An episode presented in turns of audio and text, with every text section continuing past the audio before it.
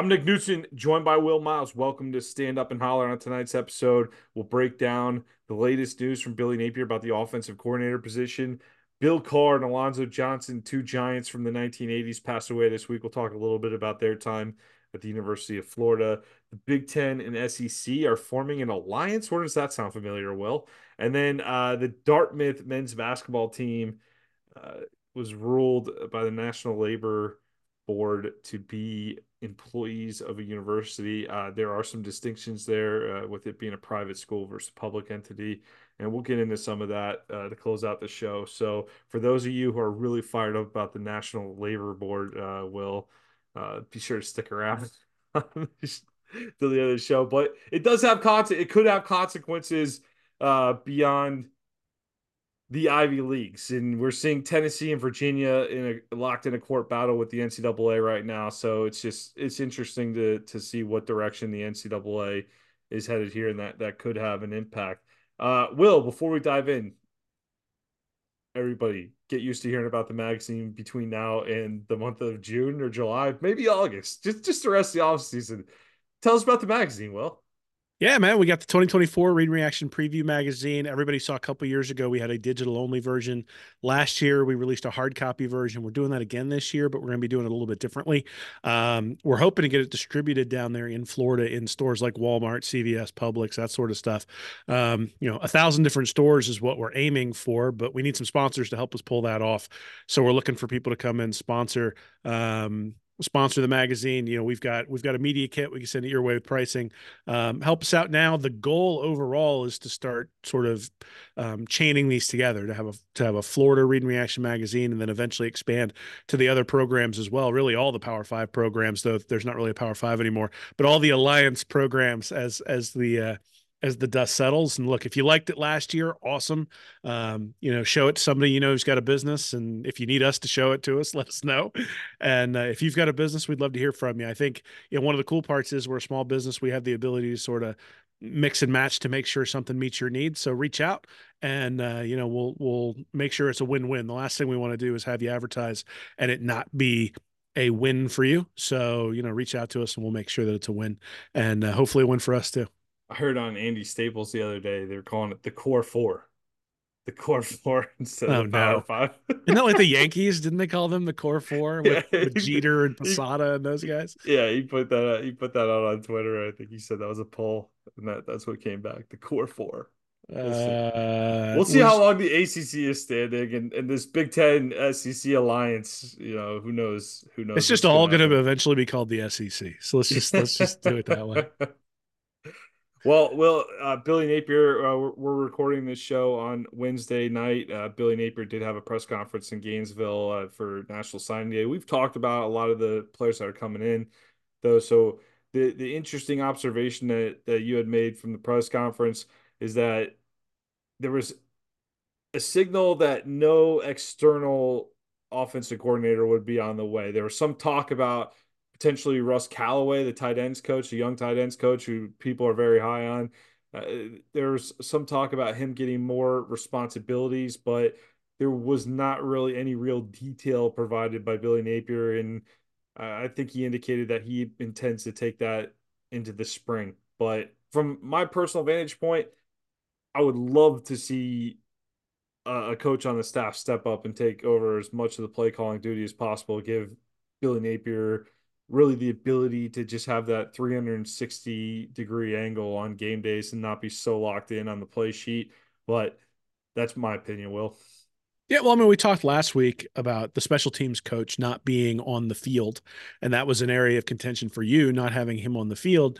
Um, Napier believes in having two offensive line coaches. That's the way he's done it. He thinks there's an advantage there. Um, giving up that responsibility to Callaway, they talked a little bit about that today. Um, uh, but look, the offensive coordinator, uh, what you'll hear, and I heard this today when I posted something on Facebook or on on on X about uh about my opinion on this is that Napier's doubling down on what he believes and whether you agree with what he believes or not I do think you have to respect the fact that he's going with with what he believes in. Now what that also means is that if it doesn't work out then it falls on him right? Because he's the one who's executed this vision And if the vision is a mess, well, then Napier's the one who gets the blame. But that does mean that if the vision's successful, then we need to give him a lot of credit. So Florida's got a top 20 offense this year. Then we need to sit here and say, look, we were wrong about needing an outside voice to to to make changes. The other thing he said during the press conference today is that Ron Roberts is going to sort of be almost the de facto defensive coordinator and that Austin Armstrong's going to call the plays, but there's going to be an awful lot of input from Roberts in terms of what's going on. I'm fascinated to see what happens with that because now you've got sort of two voices in the room. How are they going to work together? How is that going to to mesh? And beyond that, you know, look, coaches are guys who have egos, and so um, you know, one of the reasons I think Napier is hesitant to give up play calling is he likes having the play calling, not just because of his ego, but because it sort of keeps him engaged with what's going on on a day to day basis. I'm I'm fascinated to see what happens with Roberts and what happens with Armstrong as well, because again, coaches have egos, coaches want to be promoted, coaches want to be able to take the credit for turning something around. If this defense all of a sudden becomes good, Roberts is the guy who's going to get the credit. Now I'm not sure Florida fans care who gets the credit, but does Austin Armstrong care who gets the credit? And that's going to be one of the sort of um, you know, one of the headlines I think throughout the year, um, given what Napier said today about those two. So, uh, an interesting press conference, considering that the uh, that college football and the powers that be in college football have completely ruined National Signing Day in February. It used to be a holiday where I considered taking off the day of work, and even if I was at work, I was sitting there hitting refresh, refresh, refresh yeah. on whatever website I followed at the time to know who was who was signing. I mean, I can remember you know the the 2006 class and just refresh refresh to see who all was coming in make sure the faxes from brandon spikes and tebow and harvin all came in and then just urban meyer sort of adding to that class over and over and over again throughout the day um, you know, you just don't have that anymore. The drama is all in December when everything else is going on in college football as well. So, um, so if nothing else, the press conference gave us a couple of little nuggets, and um, I'm fascinated to see how it turns out. Again, I think um, I would probably do things differently, but I have a lot of respect for somebody who says this is how we're going to do it and just decides to do it that way. We'll see. Right. If the offense sits there and is 50th again in yards per play, like it's been the last two years, well, they better have a top 10 or top 20 defense because otherwise, with the schedule, um, it's going to be lights out. and and that's just sort of the way things are at this point. Is they're putting an awful lot on uh, you know they're betting an awful lot on defensive improvement unless the offense can take some major step forward. And you know i haven't seen evidence thus far that the offense is going to take a major step forward that was always the hope for the offensive coordinator, but obviously doesn't look like we're going from outside the program. And hey, we'll see. We'll evaluate, right? That's that's uh you know, read and reaction. That's what that's what that's about, man. As we see what's going on, we make some predictions and then we tell you why it did or didn't work. And if this works out, I will be the first one to give Napier a whole lot of credit for sticking to his guns. In fact, I'm giving him credit now for sticking to his guns it's just that he's going to be responsible for whatever comes out of those weapons when, when we go watch what's going on on game day. Whether it's good or bad, Billy Napier at this point, there's no doubt he's the one who's responsible, and uh, you know that'll sort of seal seal his fate one way or the other. And if things go really well, then you know I think Napier can be in Gainesville for a really, really, really long time. If things go poorly, then uh, obviously, uh, you know there's there's a contingent, and I think I would probably agree with them that that you know you're better off making uh, starting over. Yeah, one uh, one point about Billy Napier and the offensive coordinator conversation. Uh, winning some ball games eliminates this conversation entirely. It just you're you're not going to hear it anymore if you win a few ball games. Well, you mean you got to beat Arkansas? Yeah, that that that would be the way to go. Um, you know, you can't have a bad loss every year. So especially with the schedule, right? The the the Arkansas loss, five straight losses to end the year, leaves a nasty taste in everybody's mouth. And now we're staring at five straight losses to end the 2024 season if things aren't going very well either. Um, and, and that's just the reality of things is the schedule's brutal scott stricklin for some reason scheduled miami as a home game to start the year when Florida State is a road game. So, and you've got UCF on the schedule as well. So you don't even have the two cupcakes you normally have. Um, UCF, they have what, uh, KJ Jefferson. So we get to see that guy again after he absolutely torched Florida last year. So he's not going to be intimidated playing this Gators defense. He's done that before. So, look, I think Florida's got a really rough schedule to to roll through. But you're right. I mean, look, if he goes eight and four, I think we're all going to sit there and say, "Wow, what an improvement. Like, wow, what what progress has been made. If he goes five and seven, I think we're gonna sit there and go, well, you know, you've missed a bowl game two out of the three years you've been here. And the one bowl game you did go to was an embarrassment and they got destroyed.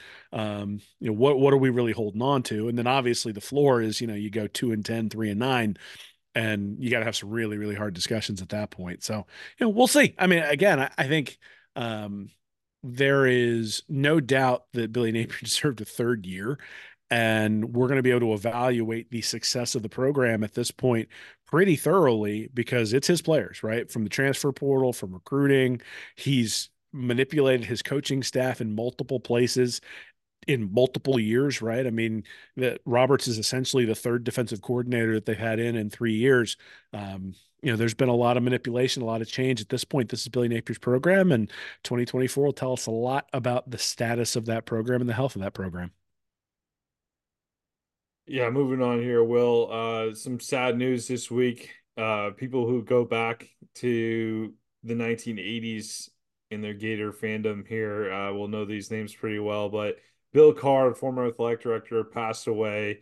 Uh, he also started for the Gators at center. He's an All American in the mid 1960s. Played with Steve Spurrier, his roommate, roomed with Spurrier. That was something I learned this week. Well, I did not know he was the roommate of Steve Spurrier.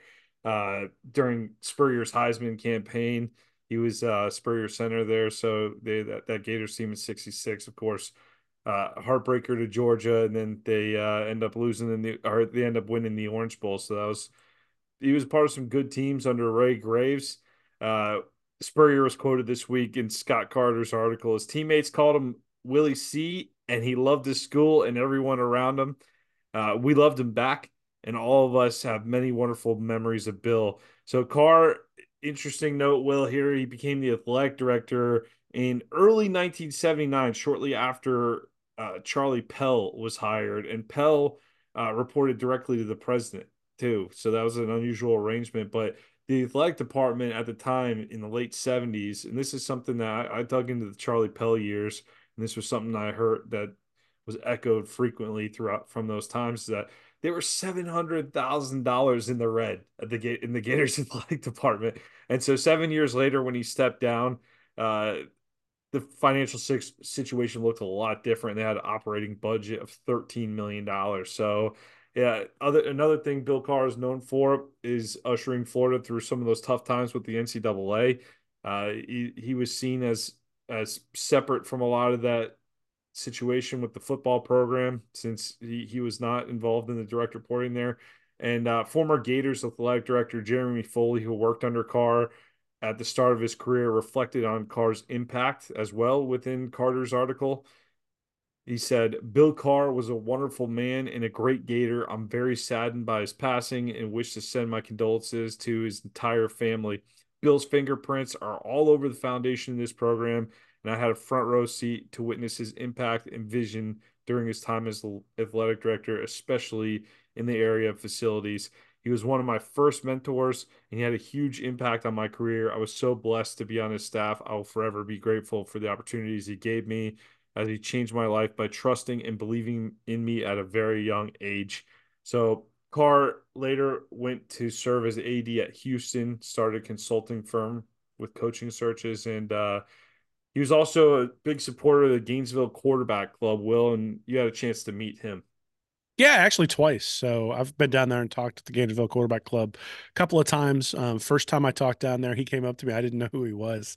Um, on me, right? I'm I'm just not aware of the history really for Florida that far back. Um, you know, the the program, my youth you know, I was born in 1981, so the 84 season wasn't exactly in my in my purview, especially since I wasn't born in in uh, in Florida. But um, you know, came up to me. He was really complimentary of the talk, and then you know wanted to help us out, help out the help out the website in any way he could. And I, I gave me his business card. I emailed him afterwards. He emailed right back words of encouragement, and you know, it was sort of nice. We had a little bit of a conversation going back and forth. And then you came up with me to the, to the quarterback club a couple years ago, and he came up and had glowing things to say about Billy Napier at the time.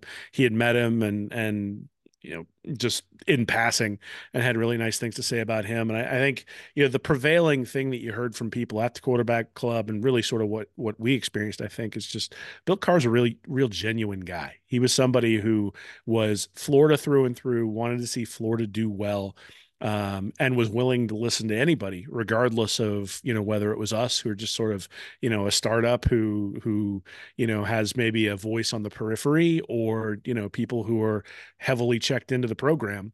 And you know he was always looking for information, looking for ways to improve.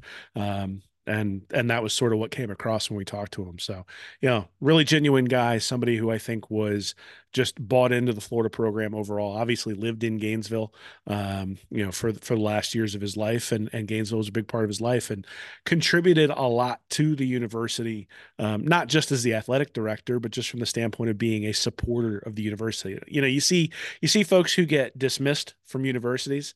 Um, we've seen this the last couple years. Dan Mullen, um, you know, he he has not shied away from taking shots at, at different things Florida related. Um, Carr was was released amongst or you know let go or resigned amidst some circumstances that could have left him bitter and certainly could have left the program um, pointing fingers. But instead, um, you know, obviously living in Gainesville, being involved with the program, was able to sort of bridge that gap and and be a huge supporter of the program overall. So um, a big loss for Gator Nation, big loss for the quarterback club, and you know, I'm I'm glad I met him. I'm glad we had that experience, and uh, just sort of reinforces everything everybody said about him this week. Yeah, we extend our condolences to the Carr family as well. I believe his son uh, Scott's the AD down at F- FIU right now as well. So I know still an active family in in this field. So uh, yeah, big time big time Gator passing away there this week. Another Gator from that era, Alonzo Johnson, surprisingly passed away. He's an unknown medical issue.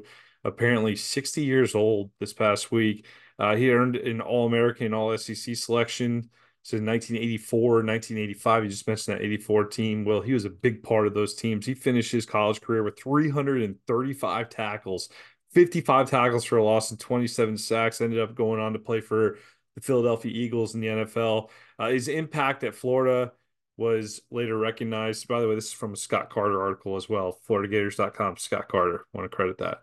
His impact was later realized uh, or recognized when he was voted onto the Gators All Century team, an all time team, as well as in his induction into the University of Florida Athletic Hall of Fame as a Gator great in 2006. So his 27 sacks stood as the program record until Alex Brown finished his career in 2001 with 33. Um, and Johnson just had a had a stellar career here at Florida before going on to the league. Will I think he only played a couple years uh, in the NFL, but really remembered uh, by teammate here, Patrick Miller, from fellow teammate from that, that those mid '80s teams. He said Zoe was the man, and we depended on him a lot.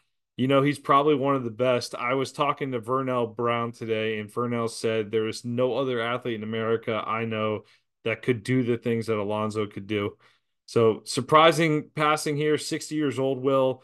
Uh, this is one of those guys from that 1984 team that won the first ever SEC championship in Florida football history. Yeah, you know, those 84 and 85 teams were really, really good. Obviously, sort of set the stage for Steve Spurrier taking over in late in late 1989. Um, had some had some run-ins with the NCAA, though with NIL and all the stuff that's going on now, those run-ins seem kind of like small potatoes. And certainly the Never SEC, you know, the if you're not cheating, you're not trying moniker is is is really sort of applicable to the SEC. I know Florida has always wanted to be above that, but still, those 84 and 85 teams were really, really good. And, you know, Bear Bryant always talked about Florida being a sleeping giant. I think 84 and 85 were really sort of the first time you started to see that and, and fans who grew up and and were there at Florida during that time certainly I think see that as sort of the first uh, the beginning of the renaissance of what was going to come in the 1990s and then in the 2000s under Urban Meyer. Um, Alonzo Johnson obviously a big part of that like you mentioned two-time All-American so he's got two bricks out there um, in the University of Florida Athletic Hall of Fame ranked in the top 100 Gators of the of the first century by the Gainesville Sun. So, um, you know, again, for a lot of us, especially people my age, um, you know, the University of Florida history kind of starts with Steve Spurrier, but that's not really accurate. The University of Florida history starts a lot sooner in terms of what was built into um, in into the Spurrier era, and I think these guys really sort of paved the way. Alonzo Johnson was a big part of that, and so um, you know, it's a big loss for the Florida family, big loss for uh, for those teams specifically. And uh, you know, it's it's one of those things. Time marches on. You know what I mean? And and it it does indicate to me we got to appreciate the guys who are around right now from that '84 team because we're to hear more of this. I mean, obviously, 60 is young, but it's not beyond the realm of possibilities to pass away at 60 and and so those guys in the 84 team if you know if you have an opportunity you know those people you've got the ability to reach out to them certainly i think um, telling them that you appreciate what they've done for the university is is a big deal because that is a big part of florida's history. I'm glad you said that will because i know it, it seems like from from an outside perspective what happened throughout the 90s is we just we we, we kind of wanted to slowly separate from that those times in the 80s we wanted to have a distinction and, and there definitely was in a lot of ways and and i can understand where in the moment that might have been the right thing to do to to create some separation show that there's a new way of doing things uh, around here in terms of the overall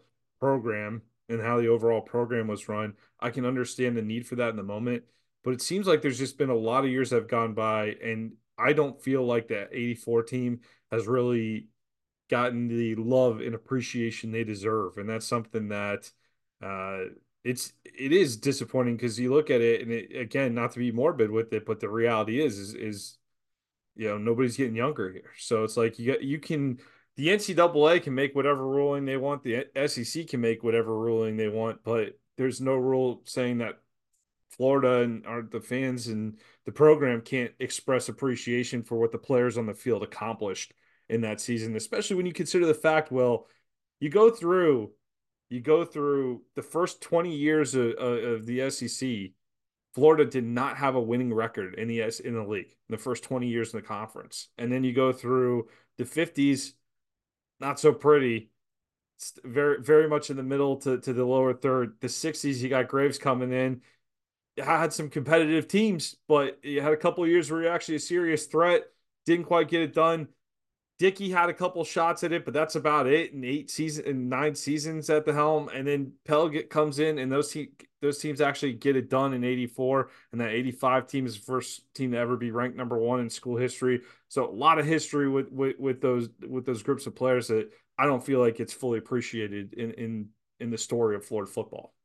Yeah, I mean, you look at those other those old Southern Cal teams with Reggie Bush, and you know they took away his Heisman and and Ridiculous. and, and different things that yeah. they've done from a sanctions perspective to the program, um, forced USC to separate themselves from Reggie Bush, and in many ways, I think probably is reflective of the same type of thing, right? That that happened in Florida in the late '80s. Now, the issue that I have with it is that the kids who were there who enjoyed the games when USC was winning titles and winning the Pac 12.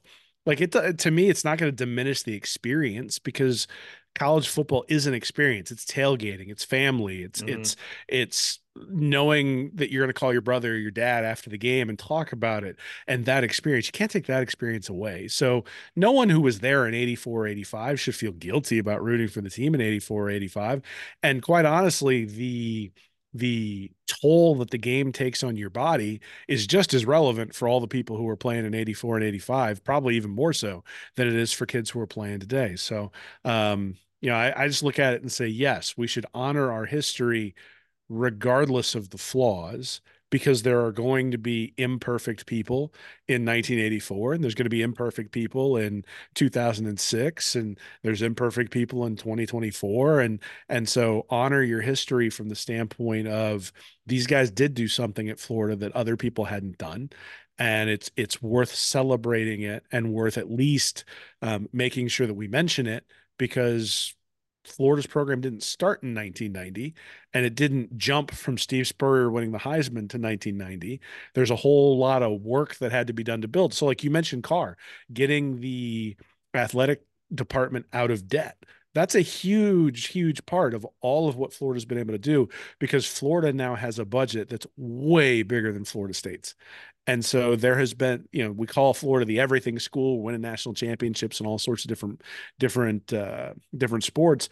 That is all possible because the football program drives revenue that then gets distributed amongst all those other sports. And the the genesis of that really is the 1980s, where Florida got its financial ducks in a row and was able to push things forward. So, look, you're we stand on the shoulders of people who've come before us and if we don't acknowledge that we're standing on their shoulders, then it just cheapens it. And so that's not to say that the shoulders aren't flawed, but the shoulders are there and we don't really have a choice. And when it's the University of Florida, um, Bill Carr and and and Zoe Johnson, those are guys who contributed. Those are guys whose shoulders the university is standing on. And so we should certainly take time to acknowledge it, say thank you, and certainly send our condolences to the families.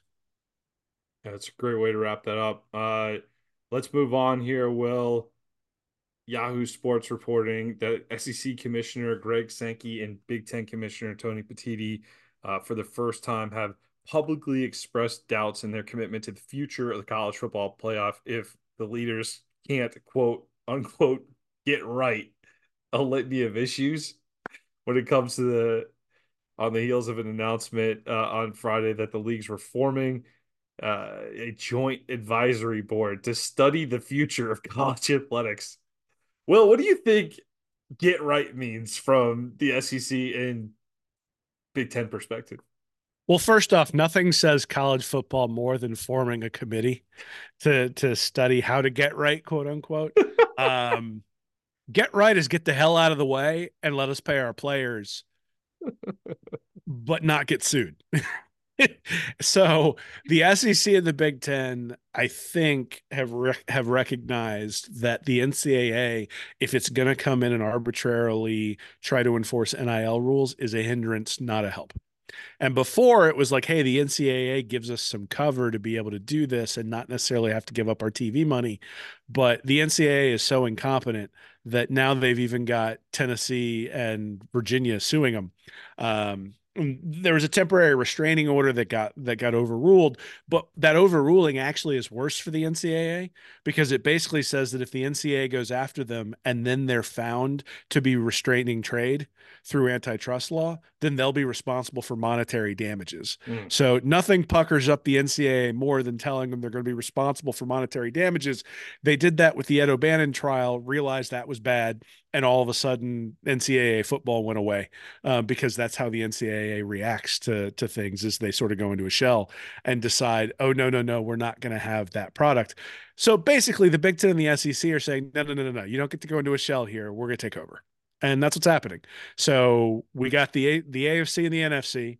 One of them's going to snap up uh, UNLV, like I've been talking about for months now, and we're going to have these giant conferences that separate from the schools and basically lease the rights to use the logos and the names and the stadiums and all that sort of stuff and you're essentially looking at minor league football where they're going to have collective bargaining with the players and and that's coming man. It's just a question of when and when you say get right what you're really saying is is that there are there are teams in each conference that don't like that there are other teams in their conferences who have a major competitive advantage and so they're going to try to restrict that competitive advantage in some capacity. Two words revenue distribution will that's what I believe get right means. Revenue distribution. What's our take and how can we improve it?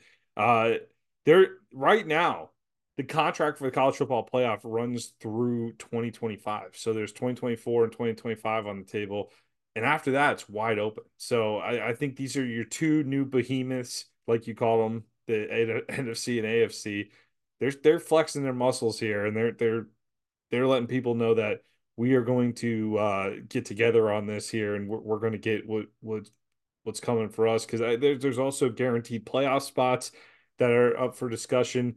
Like I know right now, I I believe it's the it's it's uh six what is it uh, bu- bu- for the automatic spots it's the six highest ranked conference champions and the at large spots to the next six highest ranked teams so like this year, like I believe uh I want to say I want to say Oklahoma was ranked 12th. They would not have gotten into the playoffs. Liberty would have been the the one that to get in over Oklahoma because they were uh, the sixth ranked highest ranked conference champion. So it's right now. I think the schools are looking at that. The SEC would probably not t- be too thrilled if Oklahoma was going home and Liberty were getting in. So I, I think there's some of the those those types of rules that they, they want to flex their muscles on here before they agree to anything going forward. I mean, I, I think they'll flex there, but I think the reality is is what they're seeing is that the NCAA is incompetent. That the NCAA is like bringing on legislation, or not legislation, uh, bringing on um, litigation that they don't need to bring on by trying to enforce these NIL rules. And so they're trying to get them out because the NIL, I've been saying this now for years. NIL is a way for colleges to not give up their TV revenue to the players because they figured out a way to get their fans to pay for the players and they've found a new revenue source that I'm not sure they really thought was going to be there. And it's turned into this arms race and with the transfer portal and all that sort of stuff. And you can like it or not like it, but that's the way it is at this point. And with the NCAA coming in and rattling its saber on Florida and Tennessee and and some other schools in terms of well you used it as an inducement. Of course you did. Of course it was an inducement. We knew it was going to be inducement the entire time. The only question was was it an inducement or was it a quote unquote inducement? Like, you know, is it in the contract and can you prove it? And you're basically just asking people to look the other way and say, no, it's not an inducement. I really am advertising for the pizza place down the street for $30 million. Like, you know, look, it's an inducement, it's pay for play. It always has been ever since this got instituted. And the fact that the, the NCAA is trying to pretend like they can enforce this without bringing on litigation that's going to just destroy the entire model, or at least it's going to completely reset the entire model. And I said this a couple of months ago. The entire strategy for conference commissioners and the NCAA, in terms of calling guys student athletes for years, in terms of not having them be qualified as employees, in terms of opening up NIL once it became very, very clear that the Supreme Court was going to rule against them, all of those things tied together have been a way of delaying sharing TV money with the players because the people in charge will be retired by the time they actually have to share TV money with the players.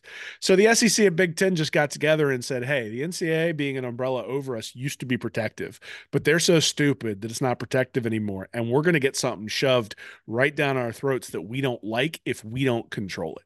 So what they're going to do is they're essentially going to take over and then they'll own the litigation and they'll get to decide when do they stop and when do they decide to collectively bargain and and how do they manage the the relationship with the players and all that sort of stuff. And unfortunately, those are some really shrewd business people in those conferences and they're going to find a way to screw the players is what'll end up happening downstream. Um, and we saw that very early on with the NFL and the players union there. The baseball union's always been the strongest union. Um, the NFL, those players have gotten taken advantage of, didn't have guaranteed contracts, all those sorts of things for a really, really long time. Took them a while to really build in um, protections for the players. I'm afraid that'll happen for the players in college, but um, that's sort of the direction we're heading at this point. It'll be interesting to watch. A lot, lot of moving pieces here. Uh, Will, the 49ers are in Vegas for the Super Bowl their practice field. They they said their practice field is not very good this week. Where are they practicing? UNLV, baby. UNLV. There you go. There's well, but the UNLV. practice. So no, no, no, no, no. You, you can't you can't do that because the NFL came in and installed a grass field on top of their turf field. And that's why it's too soft. This isn't a UNLV screw up. This is the NFL screwing up. I'm telling you right now, Las Vegas, the college football powers that be are going to want something in. Oh, a guy in Philadelphia bitching about the Super Bowl turf. That's original. Didn't hear that all last February. That's I could care less about the Eagles. Slip all over the place. I enjoy making fun of my friends who, who still complain about it. Hey, this is a true story. When it, when I was in high school, I, I went to I went to Bartram Trail in Jacksonville. The New England Patriots practice at our high school uh, for the Super Bowl and at the time, we just knew the AFC team was going to practice there, but they actually came in, they redid the whole field at Bartram there, and we played on that field. Uh, we played on that field all year, man. So I, I can I can tell you the NFL does a good job on their field as well. Well, I'm Maybe glad. To, I'm glad to hear you say that. I I had a I had a joke that's inappropriate that I'll hold on to and tell you afterwards. so excited to hear about that. uh, all right. It's the first step to potential employee status for college athletes, says Gabe Feldman, a sports law professor at Tulane. Uh, this past week here, Na- National Labor Relations Board regional office ruled that Dartmouth basketball are employees of the school, clearing the way for an election that would create the first ever labor union for NCAA athletes. Will I'm sure we all had this pegged to start with Dartmouth basketball, but like overall, Will this this is something that is being watched across the country because this is could be the first uh, case here cutting into the question of amateurism.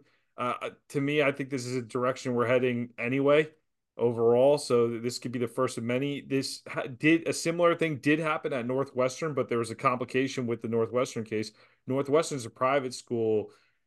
Things work differently with the public schools in terms of uh, being able to call the, the the athletes employees. So the reason why this is relevant here for the Ivy League is that all the Ivy League schools are private. So if you can do this at one private school, you can take this across the board pretty quickly in the Ivy League. Uh, so it's not quite going to translate exactly to like the SEC, for example, but it's at least a step in that direction. Yeah, I'm going to be interested to see what happens here. I think uh, one of the things that you risk when you unionize is if you're not actually worth very much then your employer decides I don't need you anymore. Yep. And I'm in, I'm very curious as to how valuable the Ivy League feels that its sports programs are to its overall mission and vision and and where it wants to go. Those places have huge endowments, so the money probably wouldn't be an issue there. Um, the question becomes do they value the sports programs and do they want the headaches that go along with it? You know, years ago, the Ivies were dominant when it came to college football, and they decided to take a step back for various reasons, but mostly academic ones. And I can envision a scenario where they would do that again. So, look, if the Florida players unionized, I think the university would find that it would be very difficult to just say, well, we're going to disband the football program. Certainly in Alabama, that wouldn't happen, but I don't know whether that'll happen in the Ivies. I think the other interesting thing is look, this is New Hampshire.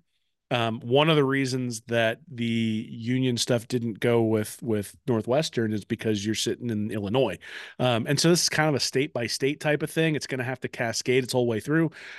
If you've enjoyed the NIL mess, then this is only going to exacerbate that because the NIL stuff was state by state, and now this with the National Labor Relations Board is going to be state by state as it goes across. There's some talk that Congress is going to get involved and pass some legislation for this sort of stuff which maybe hastens it and sort of brings stuff in the right place. I got to be honest, if you don't like labor law and you don't like players being paid, or at least you don't like the unevenness of the players being paid right now, you probably just ought to stop watching college football for about five years and come back, and everything will be settled. and we'll we'll know where it all sits and where it all settles out. What I can tell you is the lawyers will make an enormous amount of money off of all of this stuff, probably more than the players do. And at the end of the day, we're going to have some arrangement where you've got employees who are getting paid to play. Now, the problem is, and this has been something I, I, think this is even true at Florida, is the third string left tackle probably isn't really worth a scholarship. That's probably overpaying when it comes to the amount of money you actually put into that player versus the value you get off on the the value you get from him on the field.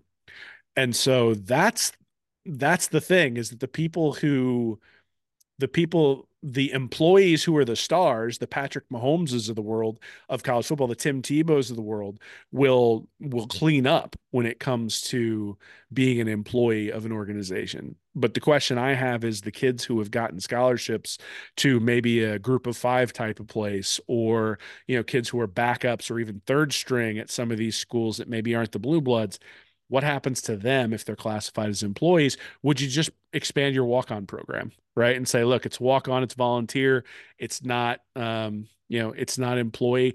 I have zero doubt that college football programs will find a way to gain an edge by by manipulating the budget that they have and and their employee status to bring in volunteers to help. There, there's going to be a lot of goofy shenanigans that go on over the next few years, but this is the first step, man. Like it is a big deal to have players classified as employees because for two reasons. One is the compensation aspect of it, but the other is the retirement and the injury protections that go along with that.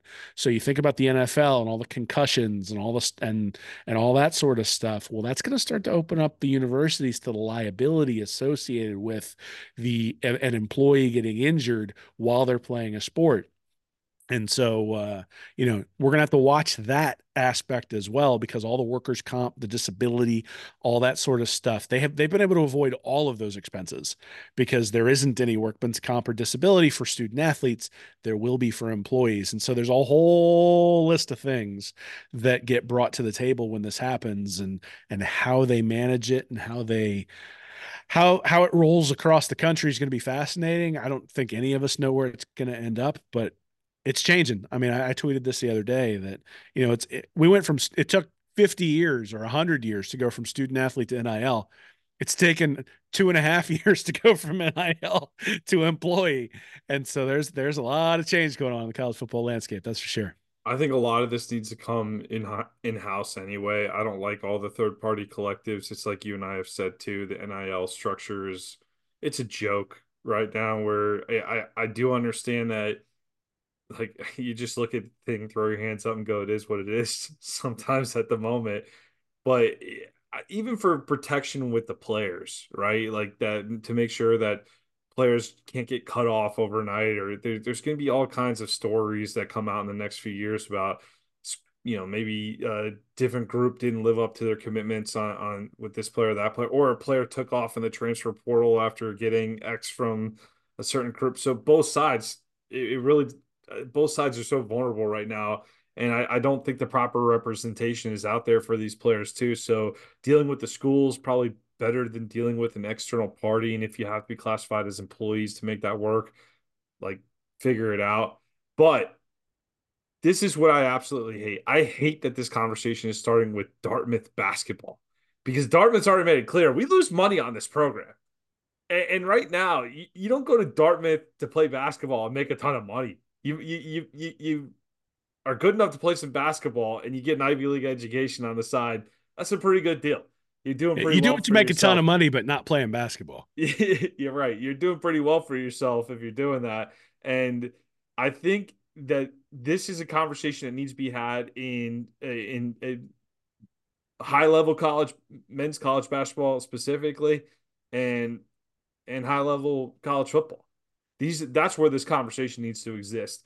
Because if you take it to this level, to Dartmouth basketball, will, and and and, and no, no, disrespect to, to the fine folks at Dartmouth hoops here, but if you take it to this level, what I worry about is think think about all the programs you have.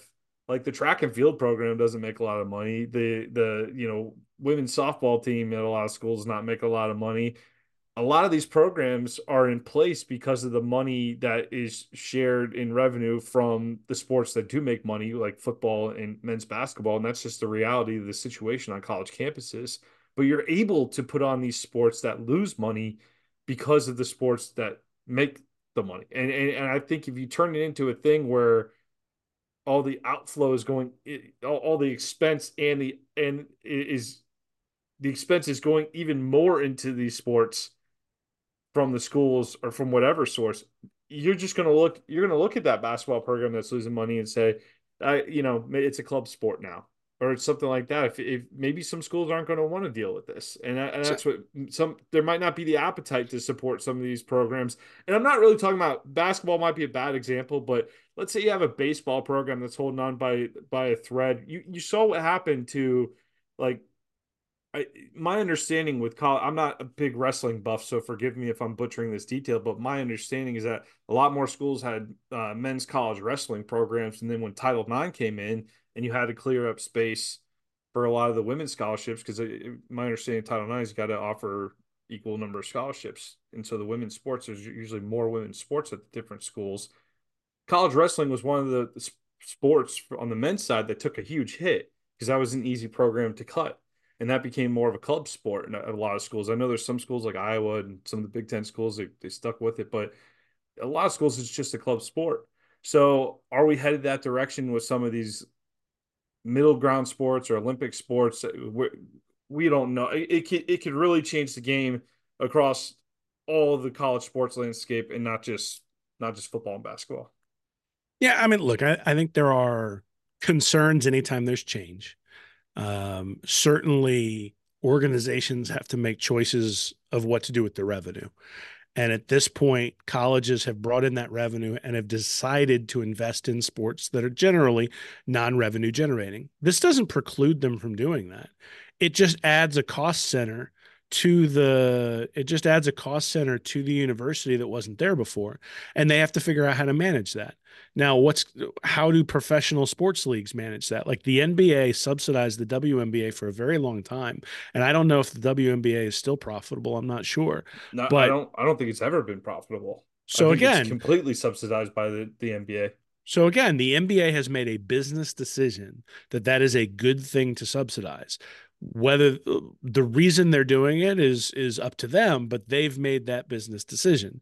And so I, I expect that to be the same way that colleges are going to operate is they'll make business decisions based on how big the budget is how big the budget has to be for college football or college basketball and then they will navigate funds to the other places as as as needed. I mean, I think what they'll what they'll find is a lot of the NIL dollars will probably flow towards those non-revenue generating sports because the people who are giving to endowments, the people who are giving to athletic programs, that's not going to stop.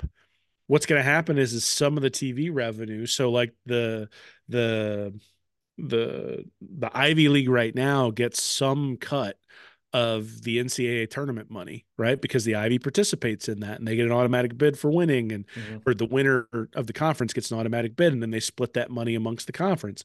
Well, should that be spent on basketball alone? Maybe, which means, you know, yeah, you're going to have to decide what what am I going to do with it? But right now, that TV money gets diverted in other places, so you got to do better fundraising. I think that's that's the reality. Is just things are going to change, and the more you resist the change and go, oh, I wish it would go back to the way it was, the less successful you're going to be because things always change and you sort of have to deal with it. And we talked about it from a recruiting perspective a few weeks ago where Lane Kiffin is putting adapt or die on X and he's completely changed his approach, especially to the transfer portal. And I think we're going to see in 2024 that pay off for him.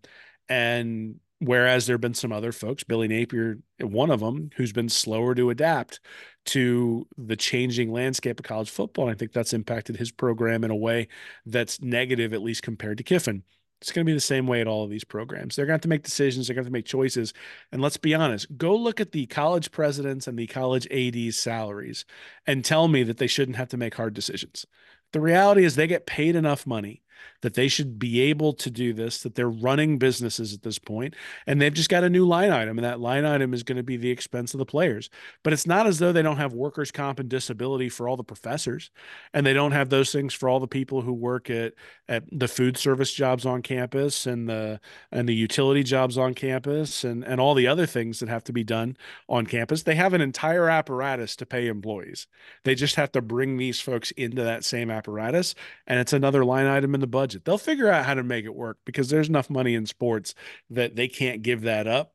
So even at the Ivy League level, and you know, look, I think the education you get at the Ivy League school is worth more than the than the scholarship. Not more more than the scholarship. I mean, the scholarship is the education, right? But the education you get in the Ivy League probably is more valuable um, just on a dollar for dollar basis than an education at say Alabama or Ole Miss.